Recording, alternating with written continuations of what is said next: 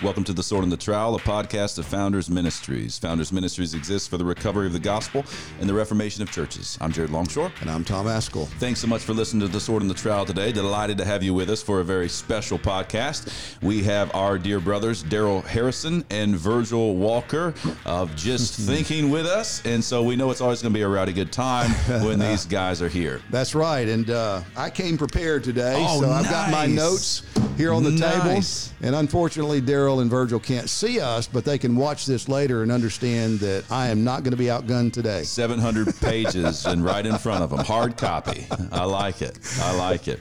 Well, we got a lot of things going on in Founders Ministries. Big thank you to our fam, our Founders Alliance members. Thank you for your monthly support. If you're not a part of the fam, uh, you can get access to more content in the Armory by doing so. And it's just a way to support the work that we're doing. Uh, so go to founders.org. You can check that out. Uh, Institute of Public Theology is in full swing now. Convocations coming up very soon. August And 28th. Classes launching in the fall. That's right. It's going to be great. We've got Everett Piper coming in for that uh, weekend.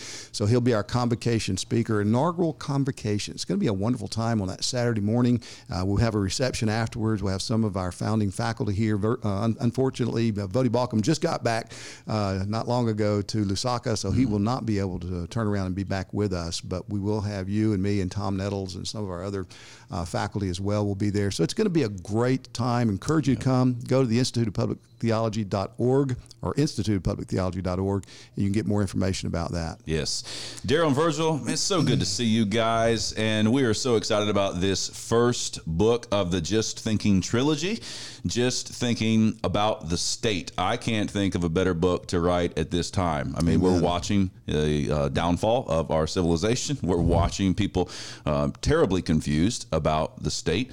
And so, why don't you just give a little background? Why in the world would you guys write this book at this time? Yeah, I'll, I'll tell you this. Uh, one of the things that Darrell and I have been excited about, you know, for quite some time, even prior to this new administration, uh, is talking about and interacting with issues of culture. Uh, and, and more times than not, the issues that affect us in culture end up affecting us from a standpoint of, of what politics is about, what, what politicians are doing.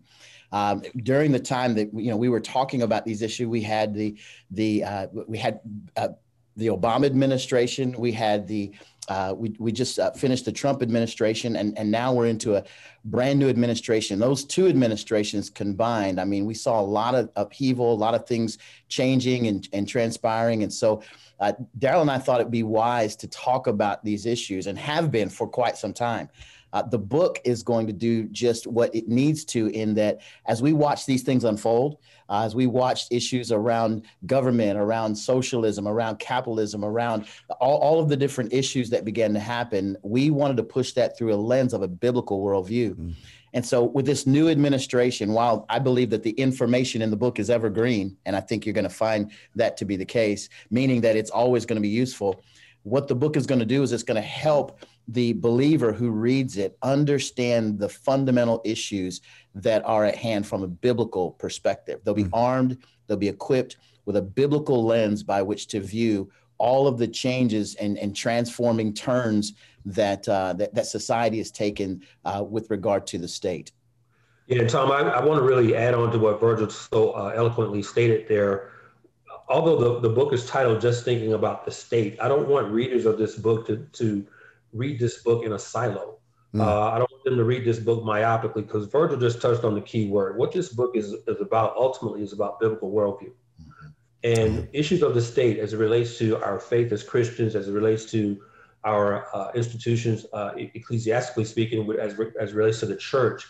Uh, the issue that we address in the, in the book on government, socialism, capitalism, Black Lives Matter, politics, reparations, and things like that, those are all elements that feed into the Christian having a, a biblical worldview around these issues. So uh, I don't want our readers to to think that oh uh, you know this is just a book about government or this is a book about uh, how the church relates to the state. No, it's, it's it's actually much broader. It's much more panoramic than that. What we're really talking about with just thinking about the state is engaging uh, readers, especially believers, in how Scripture uh, addresses and speaks to issues of the state, particularly the issues that we're going to be uh, addressed in the uh, in the 10 chapters uh, of this book. So the, the key here is to read the book with an understanding that this is a worldview argument. This book is a worldview apologetic and is not to be read myopically or in a silo as just being about state related issues. Let me let me let me add on to what what uh, Darrell just just stated because I, I, I mentioned all of the different um, at least administrations you know from Obama to Trump uh, to right now the, the Biden administration. I, I, mentioned those because that that's the time frame in which we live. But I think Darrell Darrell said it incredibly well, which is this is about what we fundamentally deal with and argue with. The issues that we raise in the book are issues that have been issues for the last 50 years for the last 80 years, right? People have been talking about, about reparations for quite some time now. People have been talking about issues around Roe v. Wade for quite some time now, issues around whether capitalism is the best form or socialism is the best form of government. They've been doing that for quite some time now. So again, this isn't this isn't a myopic view aimed at a particular administration, uh, but it, but it crosses those those boundary lines be, be, uh, for the mere, mere mere fact that we're talking about these issues, and we want to do so again. Darrell said it said it best through a biblical lens. So if the believer wants to be armed and equipped with a biblical lens for the issues that we've been talking about regarding the state for the last 50 60 years uh, and, and, with a with a really kind of honed in lens with with our current day and current culture with the the, the, the codifying of things like crt and social justice. They'll be armed and equipped once they get this particular book.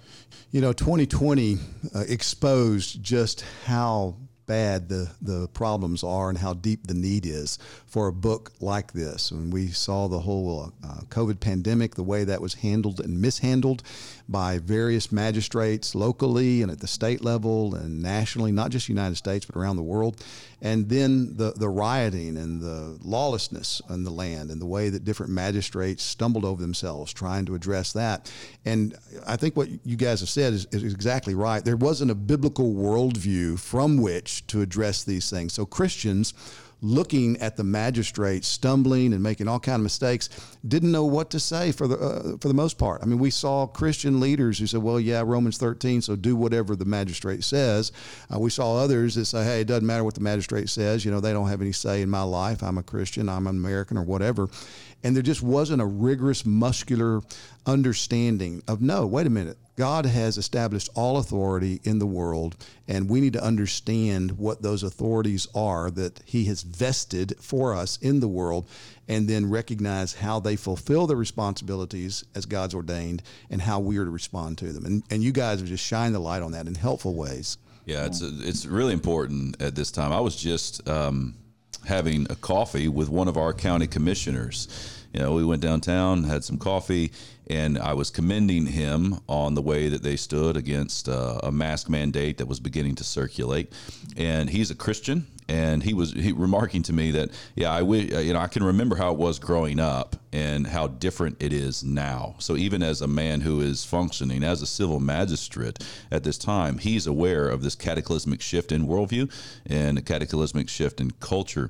So uh, very important book. Just quickly on the chapters, let me give people a taste of what's here. So chapter one is on government, uh, chapter two on socialism, and in that chapter, Darrell and Virgil commend that system to you. Is yeah, that right? They want you to be socialists, right? That's the one that you're in favor of.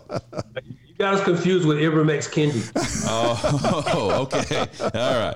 Chapter three, capitalism. Chapter four, a social savior. Mm. Chapter five, the Born Alive Act. Chapter six, Black Lives Matter and abortion. Chapter seven, politics in the black church. Chapter eight, reparations. Chapter nine, the Equality Act of 2019.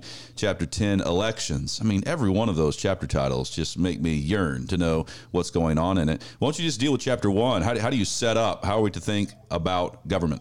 Yeah, I, I want to let me jump in here just quickly and do a couple of things because I want to I want to hit on something that that Tom mentioned about culture and how culture was reeling, civil magistrates taking their their particular positions that were that, that opposed the church and the like.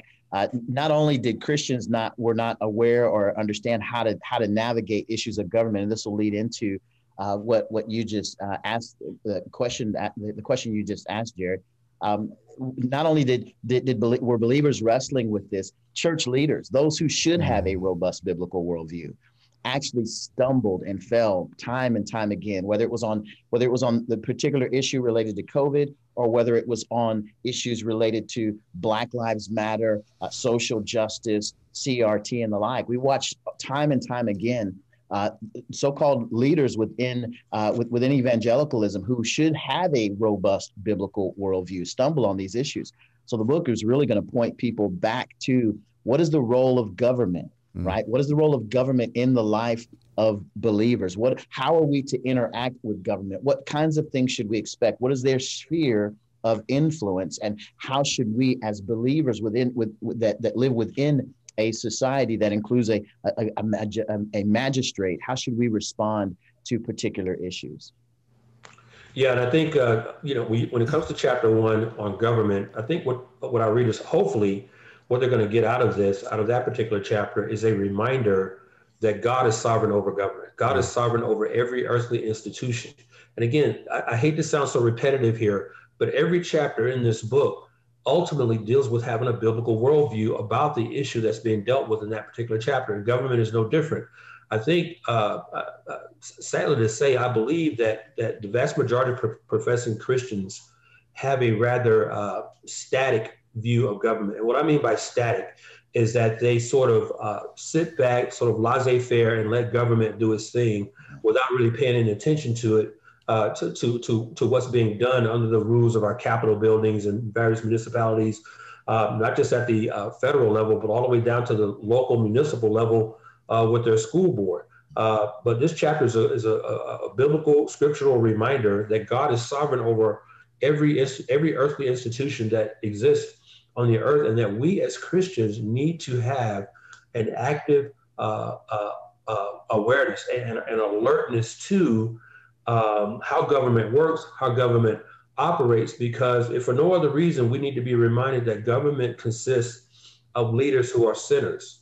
Okay, every single position in government is occupied by a sinner. And if that's not enough of a reason for Christians to be become more astute on how government operates, I really don't know what is. Yeah. You know, you guys cover so many wonderful topics, both in your podcast and then just in your uh, uh, broader ministry as well. And you've zeroed in on some of those very important ones in this first book. Uh, one of the things that I'm finding is gaining more and more traction in terms of conversations. And I've seen there's a mayor now that's going around advocating for reparations uh, all over. And so people who have talked to us about this, well, you know, the Bible talks about restitution and it talks about you need to repay those that you have uh, defrauded or those that you have uh, left unwhole, you need to make them whole. So give us uh, give us just kind of a little taste of what's coming up in the chapter on reparations. Yeah, I'll start by just saying the the reparations chapter. Uh, it's probably one of my favorites. Um, we actually begin and kind of open. Uh, Darrell did a fantastic job. Uh, he, he, you know, he, I can brag on him while he kind of sits back he did a fantastic job of opening up that conversation with slave narrative. Mm. Um, and he really kind of talked about what the issues that were at hand. One of the things that, that our detractors have a tendency to say about us is that we have no background, no history, no understanding of the issues around slavery. Hence, we have a faulty view about reparations. Mm. Uh, we, we, we, don't we don't care enough about about black people. We don't care enough about the issues that that that surrounded the need for reparations. And so we we absolutely abuse any any any thought process ab- around that uh, uh, issue. As Darrell opens up with with slave narrative and we kind of go back and look historically speaking at the issues and then we unpack with with specificity from whom are we going to get these reparations? I, I know Darrell is, is I'm, I'm looking at him. I know he's, he's, he's waiting to jump in because there's a lot that a lot to say there, but I, will simply stop here and say this: of, of all the of all the aspects of, of the of the book that probably are are my favorite, um, this the actual article, the actual um, chapter on reparations was by far uh, one of my favorite ones. Mm. Yeah, and uh, on this chapter on reparations, Tom, um, I think what it does is it really sort of deconstructs a lot of myths about reparations. Uh, namely, you know, you, you look at that word reparations, the root word there is repair. Mm-hmm. Okay, so so so reparations are intended to repair. And one of the things we make clear in this chapter on reparations is that reparations doesn't do that. Reparations does not repair because you can pay me. Uh, uh, there's so many layers to this. I, I don't want to take up mo- too much time here, but there's so many layers to reparations beyond before you even get to the monetary aspect of it. And what's happening in the culture today is every single argument for reparations is monetary. Every single one is about getting a check from the government, getting cash. We've even had evangelicals declare, uh, hey, the government needs to write a check. They need to pay us or whatever. But see, the, the, the myth about reparations is that it repairs. Mm. Reparations may compensate, but they don't reparate. Okay, I can get compensated, but the rep, the repair, the repairing, the reparate, the re- reparative part happens on the inside. Now you can cut me a check and I can still hate you. Okay, so you paid me off, but the reparations hasn't happened. You've compensated me, but I'm, the, the reparations is still a gap. There's still a hole there. So this chapter of reparations identifies that gap, identifies how reparations in the form of government payouts falls short of actually repairing a relationship, conciliating two parties that are at odds with one another. And then that that that piece only happens through the gospel as the Holy Spirit works in the human heart. So that's what I appreciate about that chapter of reparations. Uh, it really uh, uh, uh gives Virgil and me an opportunity to acknowledge the history uh, against which this argument is being made. But then we also go to scripture to show the reader how this, this approach from a monetary, temporal, worldly standpoint completely falls short of God's goal in bringing hearts together with one another. Yeah, one, of the last things I'll, I'll say about this uh, with regard to this particular chapter that I think is really brilliant is is the argument that that, that Darrell brings to it w- related to his own background and heritage. Uh, one of the things that we looked at and talked about, we have a tendency to leverage this in the in North America uh, against a particular group of people with a with with less melanin count. Um, and in, in this particular chapter, Darrell goes back through and says, "Listen, I came from a people group who owned slaves. Now, now at the at the end of the day, what what are you going to do with that? You know, how how how am I to how am I to adjust uh, my my recompense, so to speak, my my reparations as a result? I mean, th- there's all kinds of factors and facets that not only this chapter but the entirety of the book helps the reader to understand and unfold, so that by the time they get to some of these arguments they're incredibly well prepared and equipped to handle them. They actually they'll actually have a good idea of where we're going to go because they've kind of walked through the chapters foundationally. Very good. Brothers, this is going to be such a good work, um, you know, especially with what happened with so many evangelicals just citing Romans 13 and saying, well, you are to obey the government because this is what the government has said to do you say, my goodness, we really need to think biblically about what it means that the civil magistrate is a servant of Yahweh. And as a servant of Yahweh, that's going to have all sorts of implications. So uh, I look forward to this book uh, getting a wide reading, people getting educated in things like the Equality Act, even the way Black Lives Matter relates to abortion. You get into that in chapter six. Uh, this book is set to be uh, sent out on August 31st. Yeah. So you can pre order it right now. It is for sale at thirteen dollars. That's a pre-order price. That's I mean, almost giving them. Away. I mean, that's almost, almost giving, giving, them away. away. so you need to go to founders.org and you need to purchase this book now. And Tom's got a sweet deal yeah. going on. Before we get to that, I want to ask you guys, what kind of reception have you gotten? from people that have found out that uh, you got a book coming out on this topic? Just give us a real quick snapshot of some of the responses. Oh, the response has been amazing. Mm. Absolutely amazing. I mean, everywhere we go, Virgin Life, by God's grace, we've had opportunities to speak and appear uh, in various churches, organization, ministry uh, occasions all over the country.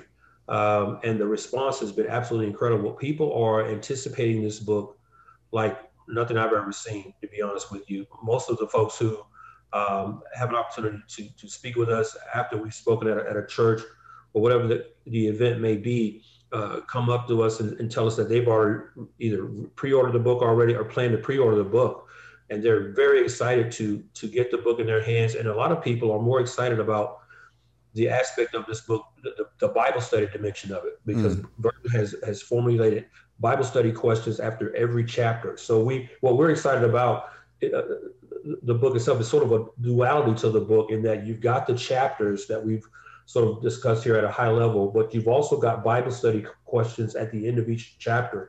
And these are legitimate Bible study questions. These just, just aren't surface level discussion questions. Mm-hmm. These are Bible study questions that, Vir- that Virgil has complo- composed that wrap up every chapter in the book. And we, we, we, are, we are anticipating that churches will acquire this book in volume and distribute it to their uh, congregants so as to organize uh, small study groups around these chap- chapters where you can flesh out these Bible study questions that, that are included in the book. Wonderful, Virgil. Give us a quick uh, sense of your the responses come your way. No, it's it's it's been it's been the same. I mean, uh, I, I'm I'm excited.